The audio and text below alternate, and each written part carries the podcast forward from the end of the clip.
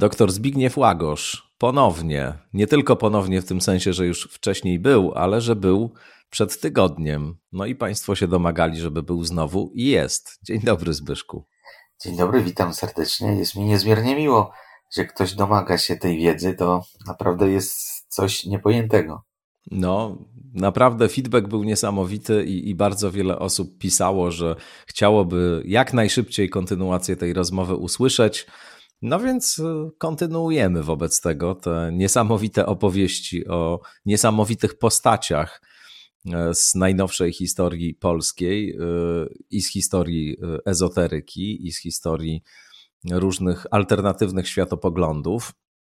E, w drugiej części tej naszej poprzedniej rozmowy pojawiła się postać, od której pomyślałem, że warto zacząć z kolei e, to spotkanie, mianowicie Lechem Fazy Stefański, Lord Vader polskiej ezoteryki, jak to e, ustaliliśmy, to znaczy człowiek no, tyleż barwny i mający rozmaite zasługi dla szeroko rozumianej polskiej kultury, ile też zafascynowany E, mrocznymi e, nurtami w e, dziejach okultyzmu czy ezoteryki. To aktor w ogóle z wykształcenia, już o tym mówiłeś. No, Lechem Fazy Stefański to postać zdecydowanie nietuzinkowa. Moja przygoda z Lechem Stefańskim zaczęła się od moich poszukiwań na temat Czesława Cińskiego, któremu poświęciłem właściwie całą swoją karierę naukową do tej pory, ponieważ napisałem na jego temat dwie książki i badałem go nieprzerwanie przez około 15 czy 18 lat. E, Lech Emfazy Stefański e, zrobił monodram na temat Czesława Cińskiego, w którym był głównym aktorem. To był bardzo mroczny. Ja niestety nie miałem okazji go widzieć na żywo w sensie tego przedstawienia, ale Lech Emfazy Stefański ubrany był w pełne E, regalia magiczne i przygotował dla ludzi naprawdę niesłychany pokaz, e, oparty na wiedzy, którą zebrał od żyjącej na wówczas wnuczki Czesława Cińskiego, Zofii Czyńskiej, z którą miał okazję się zapoznać, a równocześnie właśnie ta ciemna strona Czesława Cińskiego, który był oskarżany o satanizm, E, w 1930 roku wybuchła największa w Polsce afera satanistyczna. Niemal 200 tytułów pisało o różnych skandalach związanych z Czesławem Czyńskim. E, chodziło o zabójstwa, samobójstwa e, wśród uczniów Czyńskiego, w których pojawiała się tajemnicza karteczka przy samobójcy z rozkazu szatana z różnymi cyframi. Tak no tam ja było akurat... napisane na tej karteczce, tak? Z tak, rozkazu tak, szatana. Na, z rozkazu szatana e, i były e, do tego różnego rodzaju podane jeszcze inne inskrypcje. E, no ja znalazłem taką karteczkę jedną, rzeczywiście, no te moje dociekania można prześledzić w książkach, bo to jest znowu temat na przynajmniej siedem odcinków. Wracając do Stefańskiego, on no to się umawiamy, się... to się umawiamy na te siedem. Jeśli to będzie tylko interesujące dla słuchaczy i dla ciebie, to ja mogę o tym nieprzerwanie opowiadać. To akurat nie wątpię. E, Lechem Fazy Stefański właśnie zainteresował się postacią Cińskiego i on wprowadził go do takiej, można powiedzieć, troszeczkę popkultury, ponieważ postać była już zapomniana. E, właściwie w, po 1932 roku, kiedy Czyński zmarł, sukcesywnie wiedzę o nim zaczęto e, odstawiać na boczny tor. W tym momencie pojawił się Lech Emfazy Stefański, który, jak wspomnieliśmy na początku, zainteresowany był bardzo mroczną stroną ezoteryki. Jego e, takie postrzeganie ścieżki ezoterycznej brało się z takiego gnostycznego też dualizmu, w którym on mm, wiedział, że jest dobro, ale również wiedział, że to dobro nie istnieje bez zła.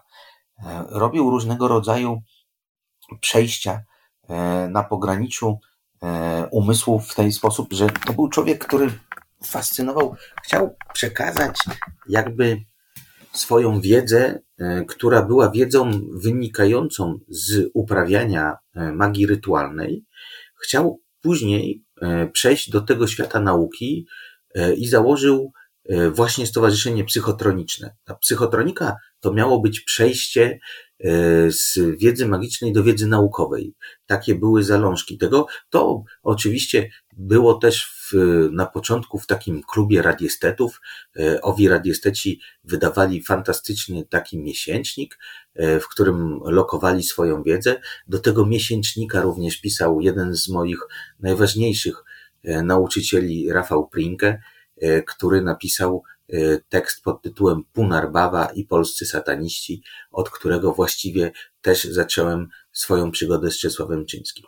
Punarbawa to właśnie Czesław Czyński skądinąd. Tak jest. On miał właśnie taki pseudonim nadany mu przez jego mistrza, y, tak zwanego papusa, czyli Gerarda Encals, y, który był naj, wtedy najbardziej znanym luminarzem okultyzmu, należał chyba do wszystkich organizacji światowych, jakie wtedy istniały, e, mimo tego, że one oczywiście w niektórych swoich wewnętrznych postrzeganiach były sprzeczne, no ale e, wtedy przynależność do niektórych organizacji ezoterycznych była bardzo modna, e, mimo tego, że one, no jak na przykład teozofia, nie za wiele działo się tam w sensie rytualnym, bo to byli tak zwani ezoterycy kanapowi, to jednak na przykład właśnie z, z teozofii później wy, wyszło wiele innych e, idei i związków opartych na takim postrzeganiu, a nie innym ezoteryki.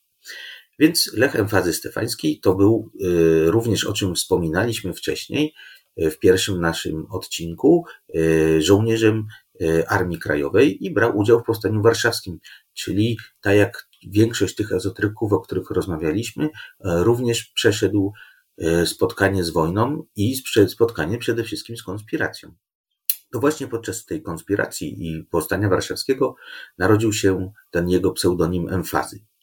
Jak wspominałeś, e, był oczywiście aktorem. Mieliśmy okazję usłyszeć jego głos w wielu, wielu też produkcjach. Jeżeli weźmiemy pod uwagę że zaczynał z bardzo przecież wybitnym e, artystą Mironem Białoszewskim i współtworzył z nim teatr na Tarczyńskiej. E, no, ze zdjęć, które mam u siebie w swojej galerii zachowanych, e, ten teatr, nawet jak na dzisiejsze czasy, byłby teatrem wyjątkowym. To był taki teatr bardzo transgresyjny. Oni tam przechodzili mm, różnego rodzaju etapy zmiany świadomości u widza. E, było to coś jak na tamte czasy no niespotykanego. A i dzisiaj, tak jak mówię, byłoby na pewno e, czymś, e, co by bardzo przykowało uwagę. No i tenże Lech Stefański był również człowiekiem, z którym wiąże się wiele, ale to naprawdę wiele bardzo ciekawych anegdot. Jedną z nich przytoczę, na przykład taką, że miał w Teleranku 13 grudnia E, w momencie, kiedy wybuchł stan wojenny, e, opowiadać o psychotronice. Oczywiście tego teleranka nie było. To jest, to jest e, fakt. Ja już teraz rozumiem, dlaczego trzeba było wprowadzić stan wojenny, bo rzeczywiście niebezpieczeństwo było gigantyczne, gdyby Stefański nie wiem, wystąpił. z tego powodu, natomiast oczywiście... To się narzuca, Zbyszku.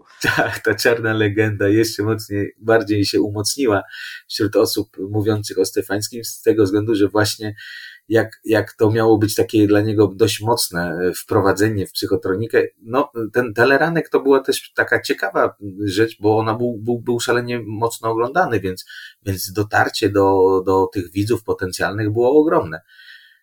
E, ale nie udało się to. Natomiast mm, kolejną z takich anegdot, aczkolwiek no może też nie anegdotą, bo to jest też kolejny przy, przypadek, w którym ja akurat brałem udział, Ponieważ poznałem Lecha Emfazego Stefańskiego osobiście, byłem zafascynowany jego osobowością, e, to miałem dwie bardzo ciekawe, dwa bardzo ciekawe momenty. Jeden z tych momentów był taki, że z, kiedy poszedłem do niego po raz pierwszy, e, ponieważ była taka szkoła psychotroniki w Krakowie, którą on e, robił wykłady w tejże szkole, poszedłem do niego po zajęciach, które prowadził.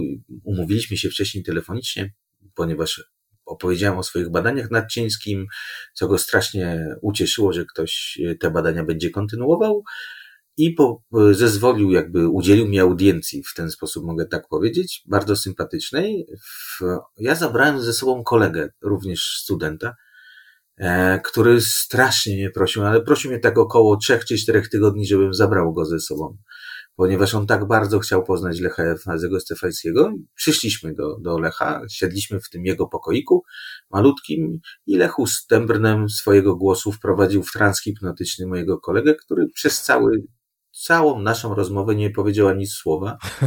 E, to nie był zabieg, e, e, na który był przygotowany mój kolega, ponieważ no po prostu dostał takiego paraliżu, że, że nie wypowiedział ani słowa. Ja porozmawiałem przez około godzinę, półtora z Lechem Fazy Stefańskim, po czym on stryknięciem palców wybudził mojego kolegę z owego transu i razem poszliśmy już wyszliśmy, przy czym ja musiałem go prowadzić za rękę, bo on jeszcze nie, nie, nie doszedł do siebie, do tego stanu normalności.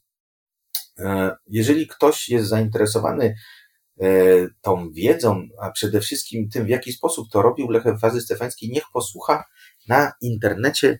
Są e, na jednym z kanałów YouTube jest jego głos, ponieważ on robił, nagrywał tak zwane kursy doskonalenia umysłu. E, te kursy doskonalenia umysłu to były przecież kursy, które były oparte na takiej metodzie De Silvy. To był hit w latach 90. To był hit w latach 90. Tutaj chadzali na kursy doskonalenia umysłu metodą Silwy. Później chodzi. zainteresowali się tym Dominikanie, którzy tropili wszelkie przejawy sekciarstwa. Cóż, gdy dzisiaj dowiadujemy się, co działo się u Dominikanów wtedy, Hmm.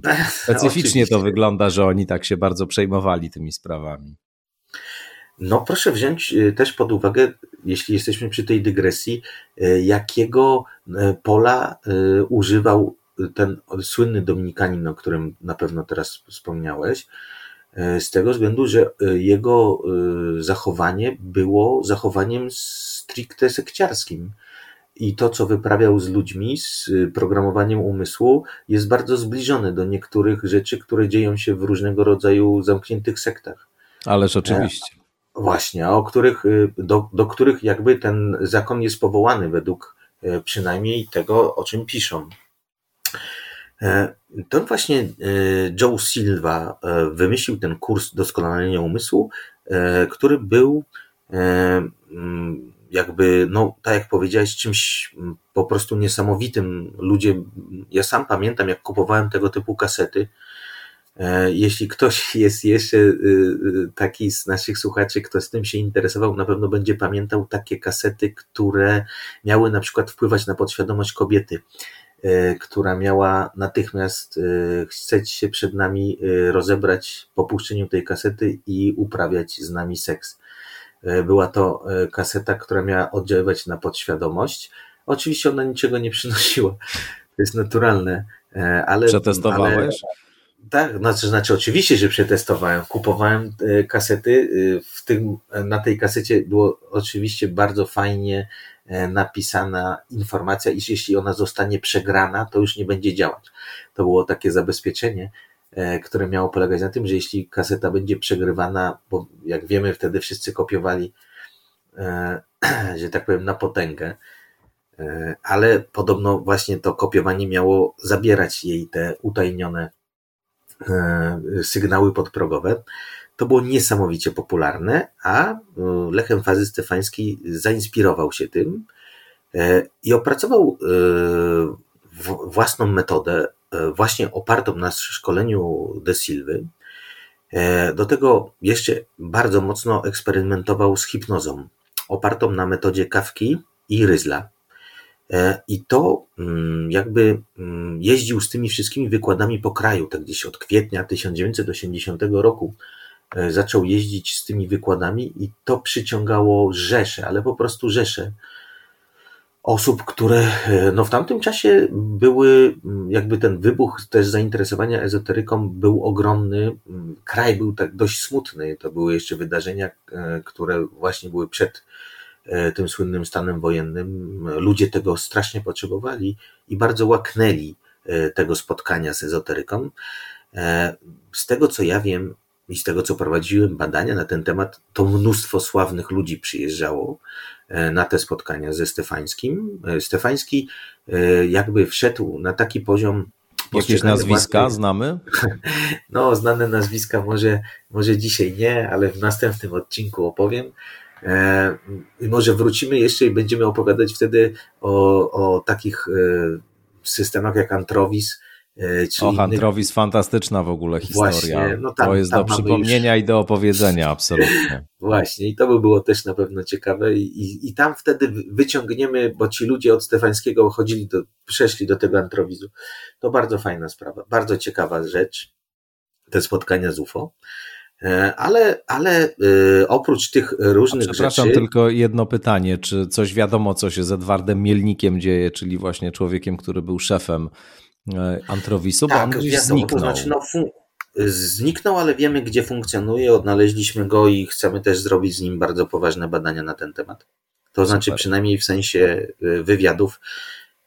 No, na ile on się otworzy, to też jest rzeczą bardzo ciekawą, bo bo też spotkaliśmy e, na jednym e, z wydarzeń organizowanych przez Darka Misiunę, czyli festiwalu e, Transwizję, kiedyś twórcę sekty Niebo, czyli pana Kacmajora, który też byłby szalenie ciekawym obiektem badawczym, gdyby otworzył się i powiedział, co tak naprawdę chciał osiągnąć w hmm. tym swoim systemie ale niestety nie zgodził się na wywiady, wręcz był agresywny e, w stosunku do tego pomysłu. To e, znaczy, no, że się nie zmienił generalnie. To znaczy, że chyba się nie zmienił. Niebo i Antrowis to tylko tak, taka dygresja dla osób, które w ogóle nie wiedzą o co chodzi. To po prostu takie dwie grupy religijne działające w Polsce w latach 90. E, szefem Antrowisu był Edward Mielnik, szefem Nieba e, był Bogdan Kacmajor właśnie. No i obficie można e, znaleźć dużą obfitość materiałów na ten temat w internecie, poczytać o tych, o tych ugrupowaniach. One były rzeczywiście bardzo, zwłaszcza niebo było nie, nie, niebywale kontrowersyjne.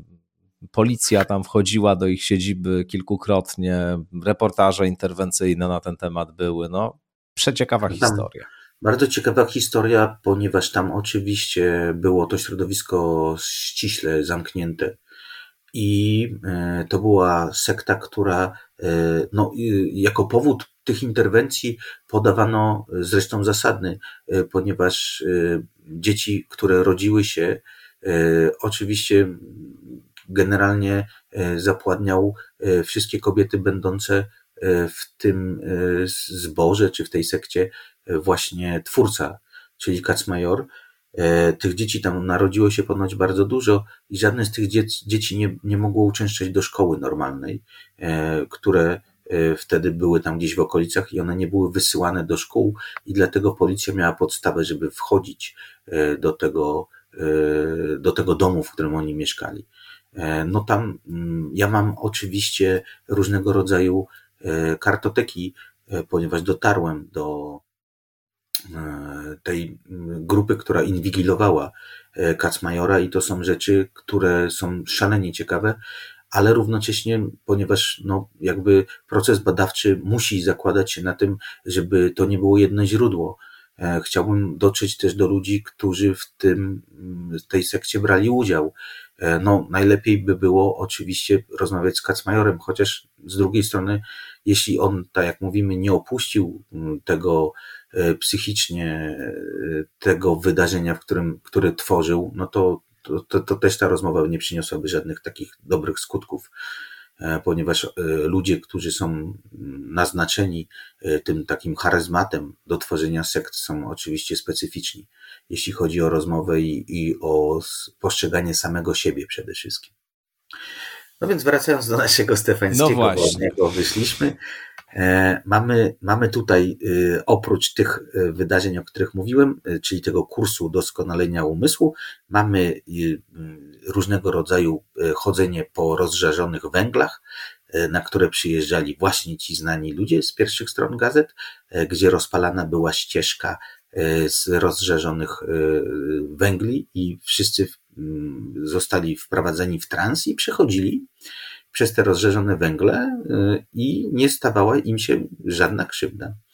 E, to, to robiło ogromną e, atmosferę e, takiego, takiego nimbu ezoterycznego wokół Stefańskiego.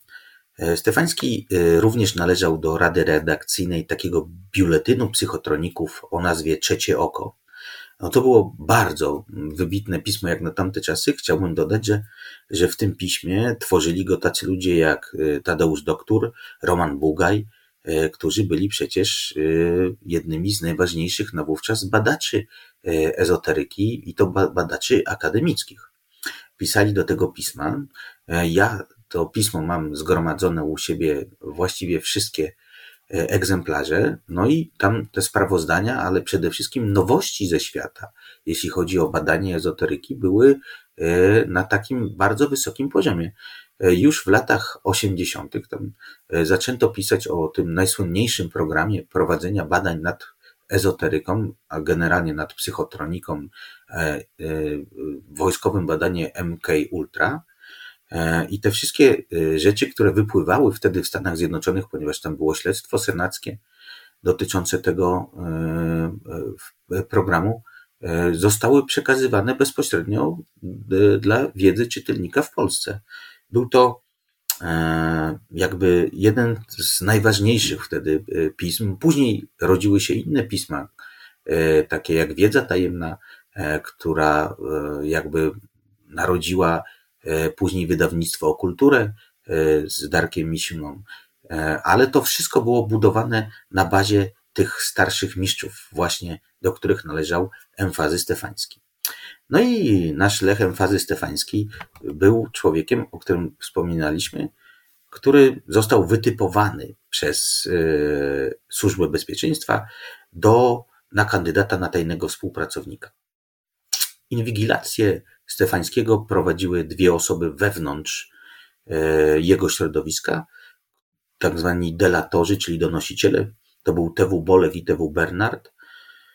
Byli e, na pewno w ścisłym kręgu jego znajomych, bo, bo mam taką notatkę, e, w którym jest napisane, że Stefański jest osobą wyjątkowo ciekawą, a ze względu na swoje bardzo szerokie kontakty z, z cudzoziemcami, częste wyjazdy za granicę oraz kierowniczą funkcję w towarzystwie psychotroników, jest człowiekiem szalenie interesującym e, ze względu właśnie na te wszystkie swoje konotacje, ale również na to, że były bardzo mocno opisywane skandale seksualne z nimi związane, ponieważ e, Lech Stefański mm, z tego, co opisywano w archiwach E, SBC, no prowadził się jak na tamte czasy dość niemoralnie i wykorzystywał e, w swoje jakby takie rezonowanie na innych, zwłaszcza na uczniów i uczennice w ten sposób, że zaciągał je do łóżka.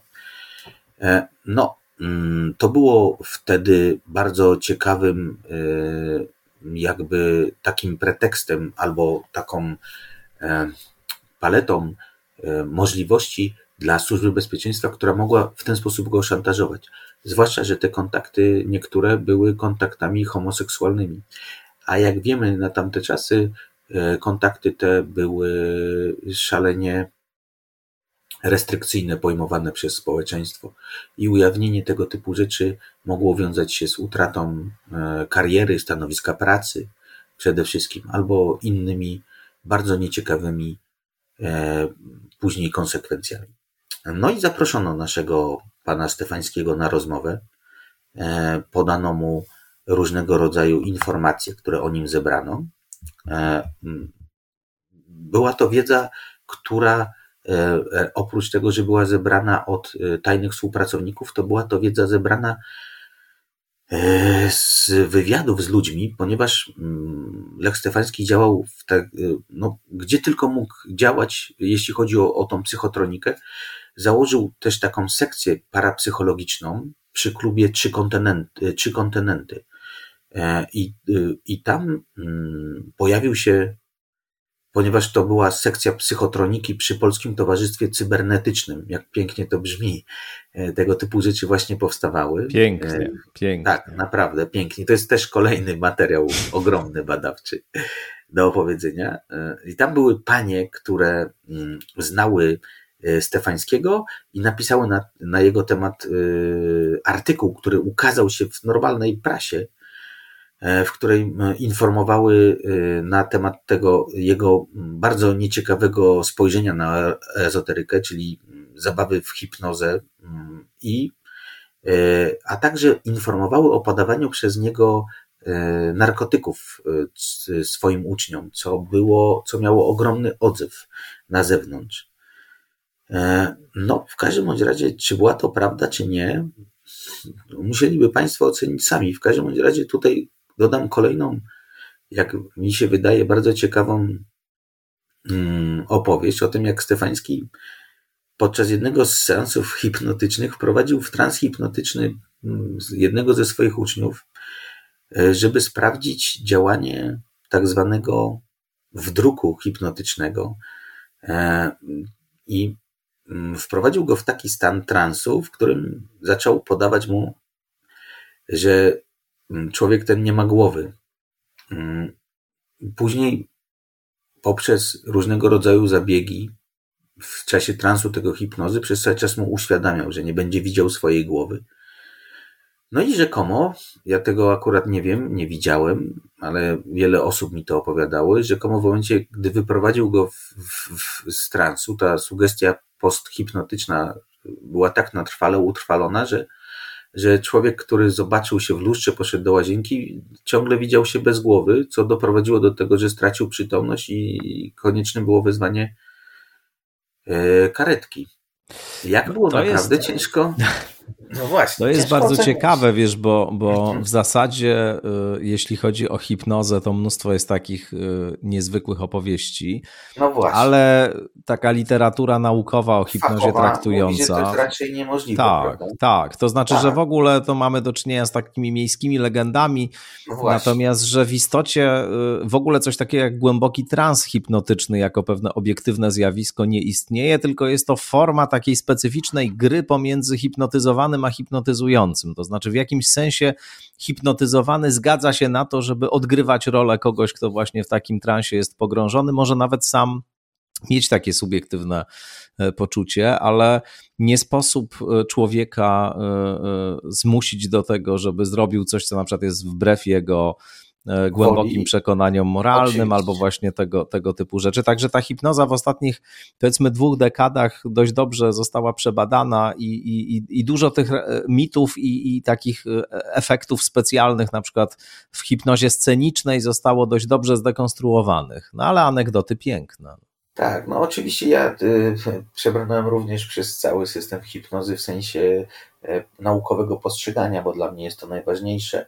Natomiast i rzeczywiście y, tu są bardzo ciekawe rzeczy, bo pierwszą z tych ciekawych rzeczy jest sprawa e, jednego z jej jakby takich twórców czy protoplastów, czyli Mesmera, e, gdzie on już wtedy y, ta hipnoza e, zwracano uwagę na jedną z bardzo ważnych rzeczy, na tą więź, o której mówisz, ale ta więź pomiędzy, czyli hipnotyzerem a hipnotyzowanym, no była był też w grze, w grze Eter przecież. Właśnie, Mesmer wierzył w istnienie owej substancji, flogistonu. Tak.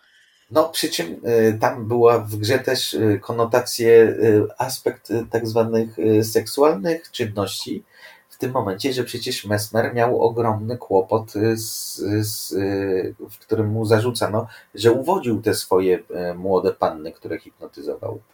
E, no właśnie. I na tej... To są wątki, które się tu pojawiają. Widzę przy okazji i Stefańskiego, i, i Mesmera. No właśnie. No. I tak samo w przypadku Czyńskiego, bo to jest właśnie taka ścieżka, to bardzo ciekawe, E, gdzie Czyński wykorzystywał ten, e, to w taki sposób. Przecież e, Czesław Czyński miał pierwszy na świecie proces o tak zwane uwiedzenie hipnotyczne. Mm. To uwiedzenie hipnotyczne miało polegać na tym, że, że uwiódł rzekomo pod wpływem hipnozy pewną baronownę, dość bogatą.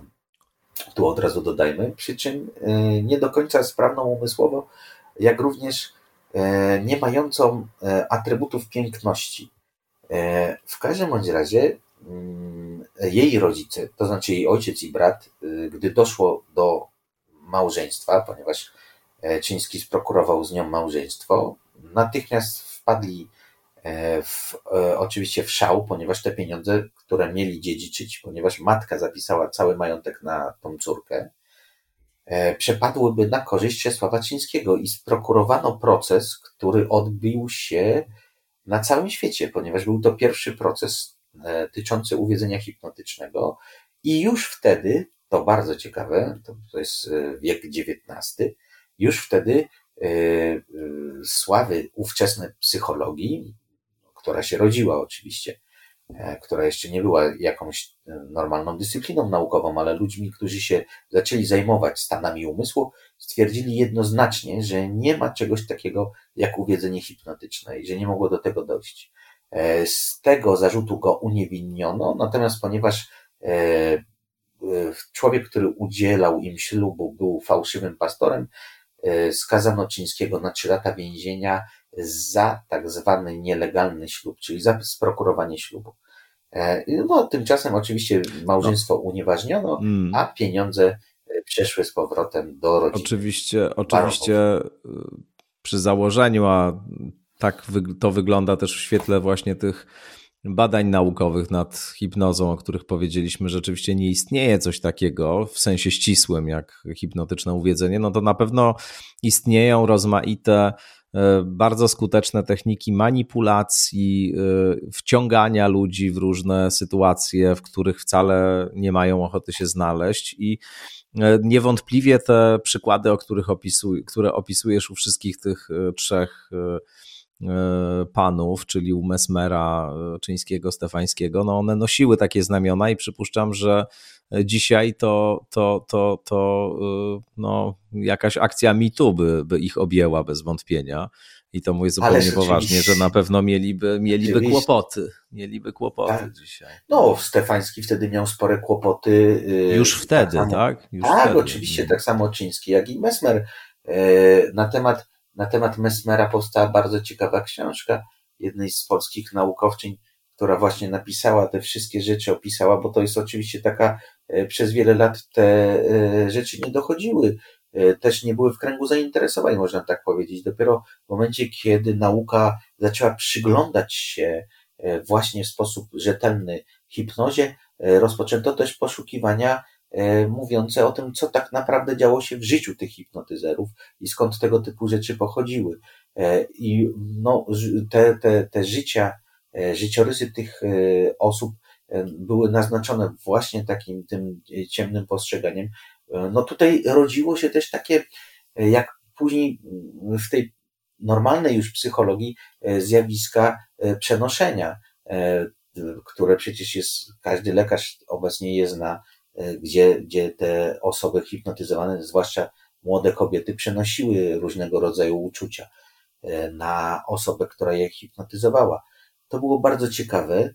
E, no, Lech Fajzy Stefański, jeżeli posłuchacie Państwo jego głosu, no to on przez wiele lat, ale przez wiele lat ćwiczył tembr swojego głosu i naprawdę potrafił wprowadzić osoby, które nawet nie były jakby zaznajomione z tym, co, to, co dzieje się w tej chwili, w sensie, że będą hipnotyzowane, nie były jakby e, przygotowane, że będą odgrywać tą rolę, tak? No bo tutaj musimy się umówić, tak jak przed chwilą podkreśliłeś, że, że jednak to, co powiedziałeś, bardzo ważne, że, że ten hipnotyzowany przyjmuje pewną rolę, tak? W jakiś sposób, że, że nawet jest gotowy. No, albo jest, wiesz, albo, albo jest wstawiany w tą rolę, albo jest wstawiany w tą rolę, albo bo oczywiście no na tym razie... polega taka manipulacja, która może być też po prostu jakąś formą przemocy psychicznej, która no, rzeczywiście, zwłaszcza ludzi, którzy nie umieją nie umieją postawić granicy wyraźnie, bo na przykład byli nadużywani wcześniej, albo Oczywiście. z uwagi na jakąś taką socjalizację swoją są nieśmiali, no i w ogóle y, często właśnie te różnice w socjalizacji kobiet i mężczyzn sprawiają, że kobiety mają e, kłopot z tym, żeby, żeby no na przykład paraliżuje je lęk w takich sytuacjach, kiedy ktoś się wobec nich inwazyjnie zachowuje, bo socjalizacja dziewczynek jest silnie często nastawiona na to, żeby były właśnie grzeczne, zgadzały się na wszystko i tak dalej. No i, i, i rzeczywiście te, te sytuacje w tym sensie noszą znamiona takiej po prostu przemocy psychicznej. Rozumiem. E, I oczywiście całkowicie się z Tobą zgadzam. Natomiast są takie przypadki, jeśli właśnie zobaczymy Lecha Stefańskiego i weźmiemy to, co on robił ze swoim tembrem głosu, no tak jak mówię, wystarczy sobie puścić jego nagrania, e, to mm, było wiele osób, które nie musiały wchodzić w taką mm. rolę, ani nawet nie były nią zainteresowane, a wpadały w różnego rodzaju transy. No tak, nie, bo ten stan transu, tak, to jest też zjawisko no dosyć dobrze zidentyfikowane, z tym, że Oczywiście. ten trans to jest też troszkę co innego niż to wyobrażenie o takim głębokim śnie hipnotycznym. A, to z pewnością, oczywiście, tu byśmy musieli te definicje całkowicie rozdzielić i opowiedzieć też dokładnie, na czym to polega. Natomiast no, osoba Stefańskiego była właśnie w ten sposób skonstruowana, że on wykorzystywał różnego rodzaju zabiegi, które go fascynowały, do tego, żeby y, jakby oddziaływać na ludzi, tak? No, możemy to też nazywać obecnie dzisiaj psychomanipulacją. No, w tamtym okresie jeszcze e, to nie było tak mocno zdefiniowane w naszym kraju. E, no, e, Lech Emfazy Stefański również prowadził badania na swojej córce. To jest bardzo ciekawa sprawa. Rozpoczął badania, on bardzo mocno zaangażował się w badania z dziećmi niedowidzącymi w takim tym bardzo słynnym ośrodku w Laskach i e, prowadził badania, które miały polegać na tak zwanym widzeniu podskórnym, czyli e, uważał, że na przykład kolory, e, różnego rodzaju barwy można, mimo tego, że jest się osobą niewidomą, rozróżniać i odczuwać. I te badania prowadził z tymi dziećmi, ale również bardzo mocno prowadził je na swojej córce Bognie Stefańskiej. Niestety pani Bogna Stefańska kilka lat temu zmarła. Przygotowywałem się do bardzo mocnego wywiadu z nią i już byłem umówiony, co mi się niestety nie udało. Chciałem się dowiedzieć, ponieważ z tego co wiem, ona została w pewien sposób bardzo mocno naznaczona i to jej życie się nie poukładało w taki sposób normatywny, jaki byśmy mogli przyjmować. I wydaje mi się, wydaje mi się, choć pewności nie mam, wydaje mi się, że to właśnie poprzez to, że już w wieku tam 8 czy 9 lat E, była bardzo mocno poddawana różnego rodzaju testom e, przez swojego ojca, który mm, mm, odnajdywał u niej, jak sam to później opisywał, różnego rodzaju e, takie jakby moce, jeśli to tak możemy określić. Oczywiście ja mówię tutaj językiem Lecha Stefańskiego, nie nauki. I właśnie, że to miała ogromną zdolność do postrzegania tego pozazmysłowego, E, robił z nią testy, e, zasłaniał jej oczy bardzo mocno i poddawał jej kartki z różnymi kolorami, które ona miała odgadywać, podobno, czy może nie odgadywać, tylko odczuwać poprzez barwy, poprzez e, uwypuklenie pewnych receptorów na skórze, które miały przynosić właśnie odczytywanie barw. No i z tego, co ja wiem, z tego, co mogę przypuszczać, to jednak odcisnęło bardzo duże piętno. No, trudno się dziwić. Trudno się dziwić. No, oczywiście I te analogie, te analogie z postacią Lorda Weidera teraz się stają tak. jeszcze bardziej wyraziste, tylko że już nie humorystycznie to mówię, tylko no właśnie, mówię to w sposób bardzo poważny. Tak, z tym, że chciałbym podkreślić y, tutaj jeszcze raz, że to są moje przypuszczenia. E, ponieważ no, jakby no, nie udało mi się jednoznacznie tego dowieść, zwłaszcza, że no, nie przeprowadziłem tej rozmowy. E, z panią Bogną Stefańską, przy czym oczywiście z obserwatorów i z przyjaciół, którzy e, uczestniczyli w jej życiu. Wiem ze szczępek informacji, że przekazywała później tego typu wiedzę, że to piętno nosiła przez całe życie niektórych spraw z tym związanych. Jeżeli weźmiemy na przykład pod, dalej idąc w tym temacie tego doskonalenia umysłu kursu, są różnego rodzaju na przykład w indeksie, to się nazywa indeks polskiej fonografii i wpiszemy sobie a, Tanor, czyli tak zwane warsztaty psychotroniczne, to wejdziemy na stronę, która pokaże nam, jak wiele Lech Stefański nagrał w swoim życiu programów, które miały właśnie pokazywać tą inną stronę umysłu i oddziaływanie na niego. E, mamy całą taką kompilację o nazwie Synchroteta i to jest Synchroteta 1, 2, 3 i te tytuły tutaj zaraz Państwu powiem, jakie na przykład przed obliczem przedwiecznego, nagranie kontemplacyjne, pigułka nasenna, albo mistyczna podróż do serca ziemi, albo nowy raj, ćwiczenia egzosomatyczne, Zaklęcia wielkiego współczucia, Dusza pustyni, pod sztandarami Zawiszy. To mnie bardzo ciekawi, nie mam tego, niestety nie wiem do czego to się może odnosić. No ale brzmi spektakularnie. To brzmi naprawdę spektakularnie. No, jeśli dołożymy do tego, że, że na przykład yy, mamy tutaj no, ogromną fascynację tym, tymi e, sta, odmiennymi stanami świadomości, e, to jeszcze Lech Emfazy Stefański e, rozpoczynał wtedy taką przygodę z tymi tak zwanymi natychmiastowymi kursami języka. I robił język angielski język niemiecki, gdzie to na tych taśmach jego miało mm, być tak sugestywnie podawane, że człowiek miał natychmiast to przyswajać. Oczywiście na ten temat też robiono już różnego rodzaju badania e, na temat tej szybkości uczenia się i tego przyswajania w podświadomości. No, niektóre rezultaty muszę powiedzieć, że były dość ciekawe. I to też jest oczywiście temat na zupełnie inną rozmowę. Tu musielibyśmy już wejść w, tylko i wyłącznie w system opowieści, czy tam przekazywania informacji na temat, co nauka osiągnęła na tym polu, jakie badania zostały zrobione i jakie y, wyniki zostały przedstawione. No i Lech Fazy Stefański, podążając dalej tym naszym wytyczonym torem, został tajnym współpracownikiem e, Służby Bezpieczeństwa, przyjął e, pseudonim Zygmuntowicz, e, no to był 1975, mm. przełom 75-76 rok. E, no już wtedy było, był bardzo e, ciekawym człowiekiem, bo ściągnął do Polski e, wtedy prezydenta Międzynarodowej Organizacji Psychotroników, niejakiego don, doktora Stanleya Kripnera. To jest o tyle bardzo ciekawe nazwisko. Ja nie wiem, czy pan doktor, a teraz profesor, ja pisałem do niego około pięciu czy sześciu lat temu, ale już był bardzo podeszłym i zaawansowanym wieku. Mimo tego, ponieważ przedstawiałem mu E, wyniki moich badań i to, że był inwigilowany, e, ponieważ już oczywiście jak został zaproszony, to już e, cała jakby karuzela rzeczy związanych z jego inwigilacją ruszyła.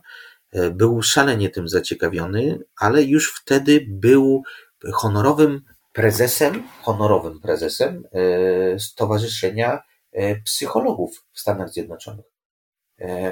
Później on właśnie przeszedł z tych swoich badań Albo może jeszcze inaczej, on był psychologiem, ale e, te badania e, tej takiej odmiennej natury rzeczywistości w umyśle człowieka szalenie go intrygowały e, i właśnie związał się też z psychotronikami, bo trzeba powiedzieć, że niektórzy polscy naukowcy przeprowadzali różnego rodzaju doświadczenia w latach 70. i 80. To było pokłosie dość ciekawych spraw związanych oczywiście E, z takimi wydarzeniami w Rosji, e, gdzie mamy, gdzie mamy przecież tutaj normalnie zrobione zespoły badaczy naukowców, którzy pracują nad e, badaniami widzenia pozazmysłowego, telepatii, telekinezy i innych tego typu rzeczy, gdzie mamy normalnie zespół akademików, którzy dostają bardzo duże fundusze E, z systemu państwowego i prowadzą tego typu badania. Tak, to w jest Polsce, inny świat w ogóle. Tak, inny to świat. jest bardzo inny świat. I to jest ciekawe. Oczywiście yy, odpowiedź na badania rosyjskie to były badania związane z programem amerykańskim MK Ultra, yy, czyli programem, no chyba jednym z najmroczniejszych programów w historii Stanów Zjednoczonych, Takim, który się stał zarzewiem tysięcy teorii spiskowych przy okazji. Tysiącem, no tak, ale oczywiście on miał prawo się takim stać, ponieważ e, wiele Pewnie. badań, które tam były prowadzone, oczywiście niemal 90% badań były badaniami nielegalnymi, badaniami nieetycznymi, badaniami, w których hipnotyzowano, wkładano do ludzi przede wszystkim LSD, bo to była jedna e, z najważniejszych. E, twórca tego programu, Sidney Gottlieb, to był człowiek, który był zafascynowany LSD i jego działaniem. Założył tezę, że pod wpływem e, LSD można z, przede wszystkim przeprogramować mózg człowieka, przede wszystkim można zrobić z niego maszynkę albo do zabijania, albo y, oczywiście taką, która będzie mogła zabić człowieka, nawet o tym nie wiedząc. Tu mamy to, te słynne teorie, że można kogoś uruchomić właśnie choćby w, w, tej, w tym włożeniu tej sugestii posthipnotycznej, że wkładamy w kogoś zalążek mordercy i na jakieś hasło na telefon on się uruchamia, podchodzi na przykład do królowej Śpioch, tak zwany tak śpioch. No to, to troszeczkę też inna sprawa z tym śpiochem, bo, bo te, te śpiochy uśpiony to agent. Też, tak jest. To troszeczkę inna rzecz, ale też go tak możemy umownie nazwać. Ale to jest jeszcze wszystko też jeszcze ciekawsze, bo tutaj jest jeszcze ciekawsza historia, którą śledziłem z zapartym tchem, ponieważ w ogóle program MK Ultra wyszedł od programu Paperclip, e, który to program Paperclip był programem mm, z lat, wczesnych lat 50., e, właściwie 1945, on się już zaczynał 46, gdzie e, amerykański wywiad rozpoczął poszukiwania niemieckich naukowców. Jak wiemy, przecież całe NASA było stworzone przez e, osoby, które były aktywnymi członkami nazistowskiej partii, jak choćby Otto von Braun. I oczywiście to jest, to mamy, mówimy tylko o programie rakietowym, ale programy chemiczne, które były na bardzo zaawansowanej e, na wówczas technologii, również miały to do siebie, że wszystkich tych naukowców z Niemiec poczęto e, ściągać do Ameryki. No i teraz, jeśli czytamy o operacji Paperclip, która wydana została na polskim rynku, też fantastyczna książka o tym, e, okazuje się, że mamy tutaj do czynienia już w okresie tej strasznej II wojny światowej, gdzie mamy obóz Auschwitz i tutaj jest coś niesamowitego, że ponieważ mm, mamy taki, takie doświadczenie, w którym wynika, że ponieważ Gestapo zgłaszało na różnych poziomach swojej działalności, czyli do różnych swoich e, służb, czy tam do wojska, czy do e, naukowców, czy do innych e, takich e, mocnych e, spraw związanych z funkcjonowaniem III Rzeszy, zgłaszało sprawę e, przesłuchań, e, których nie mogli siłą, oczywiście brutalną siłą, tymi swoimi ogromnymi torturami. Tutaj oczywiście jeszcze na dodatek ciekawa dygresja, że Niemcy, e, niemieckie gestapo, jeśli chodzi o system tortur, korzystało z pewnej księgi, która nazywa się Młot na czarownicę. To też bardzo ciekawa sprawa, jeśli chodzi o zestaw tortur. E, funkcjonowała ta księga u nich i oni na tej podstawie stosowali różnego rodzaju zabiegi, e, e, które no po prostu można powiedzieć, że chyba były jednym z najbrutalniejszych systemów przesłuchań w historii świata, ale okazało się, że ludzie uczestniczący w konspiracji, na przykład żołnierze Armii Krajowej, nie pod wpływem tych tortur nie tylko, że nie mówią, że nie, nie, nie podają e, informacji, ale wręcz tak się zacinają, że ten, ten ból powoduje u nich jeszcze większą e, tajemnicę, czyli nieinformowanie o tym, co chcieli się dowiedzieć. I w Oświęcimiu zaczęto prowadzić, i o tym się w ogóle nie pisze, ja bym chciał ten temat też kiedyś bardzo mocno zgłębić, badania nad meskaliną, i na więźniach obozów koncentracyjnych, to też oczywiście zupełny przypadek, tak jak z tym cyklonem B, czy z innymi rzeczami, e, gdzie któryś z więźniów, i to nie był Polak, tylko z jakiegoś pochodzenia po zażyciu meskaliny, która gdzieś tam w jakiś sposób się znalazła, zaczął opowiadać rzeczy, o których go w ogóle nikt nie pytał. I to rzeczy takie, które e, to, że on o nich powiedział, zaczę, e, po prostu groziła mu za to śmierć. I zaczęto robić tego typu badania. E, nad tym, żeby właśnie w ten sposób dojść do psychiki człowieka i wyciągnąć z niego rzeczy, których w normalnym stanie by nie powiedział. I te badania zaczęto robić już w Oświęcimiu. I jedne z tych, tego typu badań dotarły do Stanów Zjednoczonych. I właśnie e, to zaintrygowało tak strasznie później twórców e, programu MK Ultra. Oczywiście był to jeden z wielu rzeczy, których zaintrygowało, ale zaczęto robić doświadczenia na ludziach raz, że o tym niewiedzących, e, dwa, że na przykład e, wchodzono do ośrodków, w którym leczono e, osoby chore psychicznie.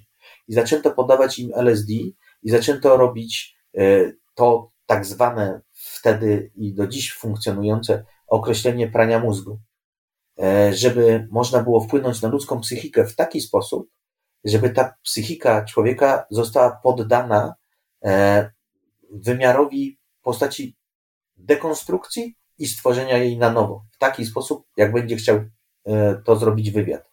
Oczywiście te badania e, docelowo nie przyniosły tego rezultatu, natomiast zniszczono życie i psychikę wielu ludzi. No to, to są tysiące ludzi, którzy na ten temat nie wiedzieli.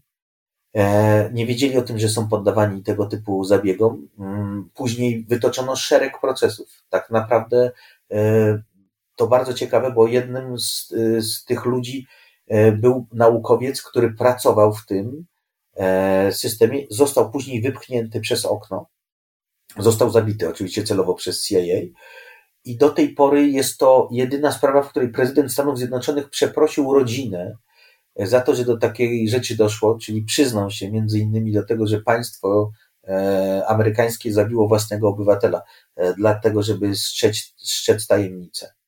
No, niesłychana rzecz. E, oczywiście, no, odeszliśmy dość daleko od Lecha Emfazego Stefańskiego. No ale w jakie myślę, ciekawe rejestry. Myślę, że bardzo myślę, ciekawe że... rejestry. E, no, mm, w każdym bądź razie Lech Emfazy Stefański był osobą, która szalenie się tym interesowała. To oczywiście też się z tym wiąże, co powiedziałem, bo tak jak mówiłem, Lech Emfazy Stefański i, i pismo, w którym pracował, czyli Trzecie Oko, bardzo mocno i to bardzo znamienne, dość rzetelnie informowało o tych wydarzeniach już w latach 80. No i to bardzo ciekawa rzecz. Wracamy do tego naszego Stefańskiego. E, mm, przyjeżdża tutaj ten e, profesor czy doktor Kripner, który staje się obiektem badań. No i tutaj jeszcze oprócz tego obiektu badań mamy mm, taką, takie osoby, z którym się wtedy spotkał. Bardzo słynny naówczas Czesław Klimuszko. To, to jest osoba, która była związana z takim mocnym ziołolecznictwem, ale był to też ksiądz katolicki. E, I mm, no, to też bardzo ciekawa rzecz, którą byśmy musieli kiedykolwiek nakreślić, czyli o tym, jak e, reagowało na te władze kościelne, ponieważ do tego ojca Klimuszko przyjeżdżały no, tysiące wiernych. E, zrobił się wręcz taki kult. No a ziołolecznictwo było wtedy i na dzień dzisiejszy chyba, nie wiem jak teraz jest, ale wtedy było postrzegane jako taki, powiedzmy, maluteńka linia szarlatanerli, tak? Mm. Dzisiaj chyba też. No właśnie, na pewno nie mógł się nią parać ksiądz katolicki. Oczywiście to wywodziło się przede wszystkim od y, tych tak zwanych czarownic i wiedźm, które y, miały w swojej y, kategorii właśnie uleczeń leczyły i zbierały zioła.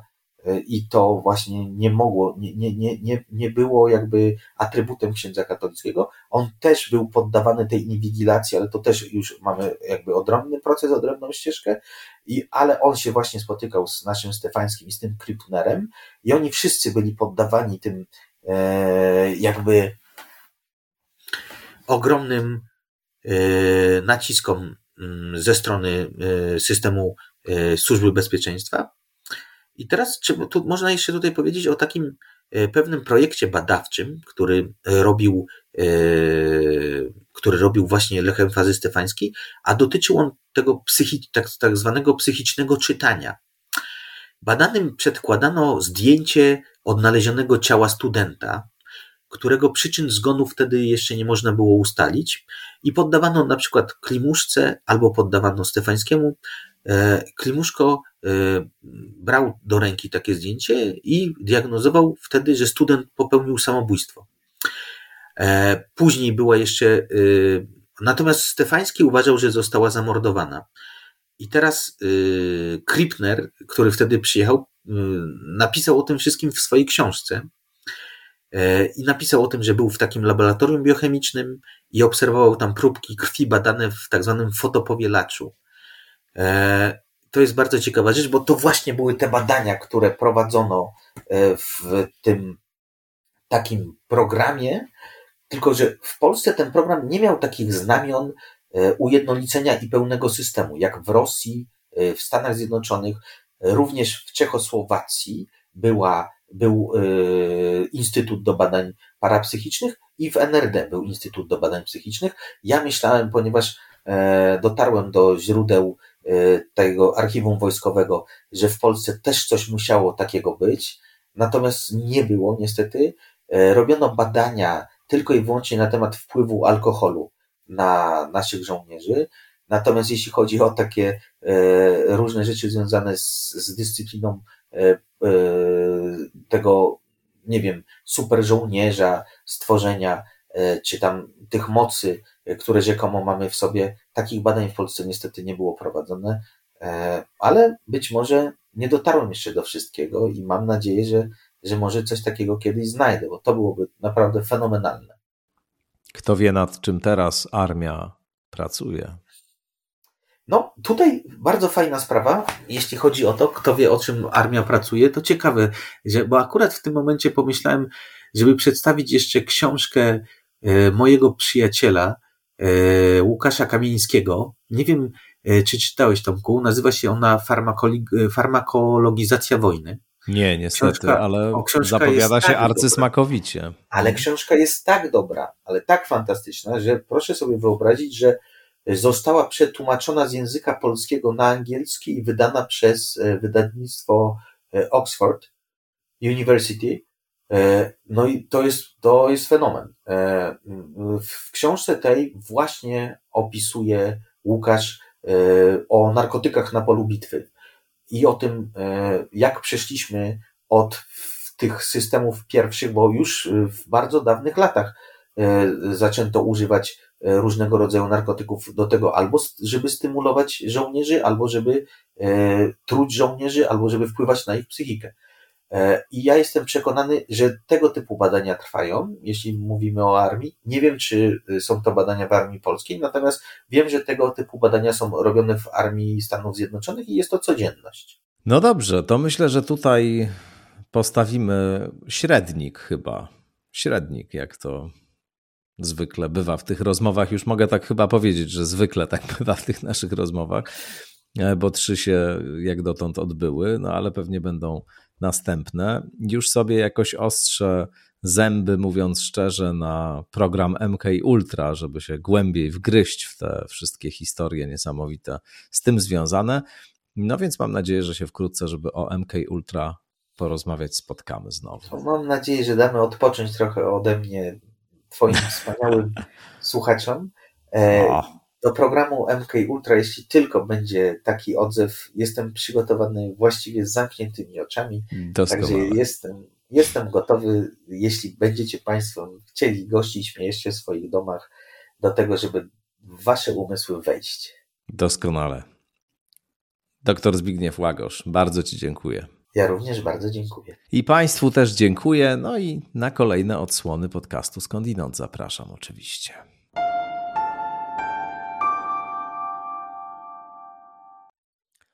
Jeżeli uznajecie ten podcast za wartościowy, jeżeli macie poczucie, że coś istotnego w wasze życie, w wasze rozumienie świata wnosi, to zachęcam do tego, żeby wspierać skądinąd finansowo za pośrednictwem Patronite albo mojej strony internetowej www.stawiszynski.org. No, na Patronite to prosty adres www.patronite.pl łamane na skandinat. Każdy grosz się liczy, każdy grosz pozwala istnieć i rozwijać się temu podcastowi. Przypomnę, że dla subskrybentek, subskrybentów, e, wszystkich mamy grupę zamkniętą na Facebooku, na której dyskutujemy, wymieniamy się różnymi e, tekstami, obserwacjami.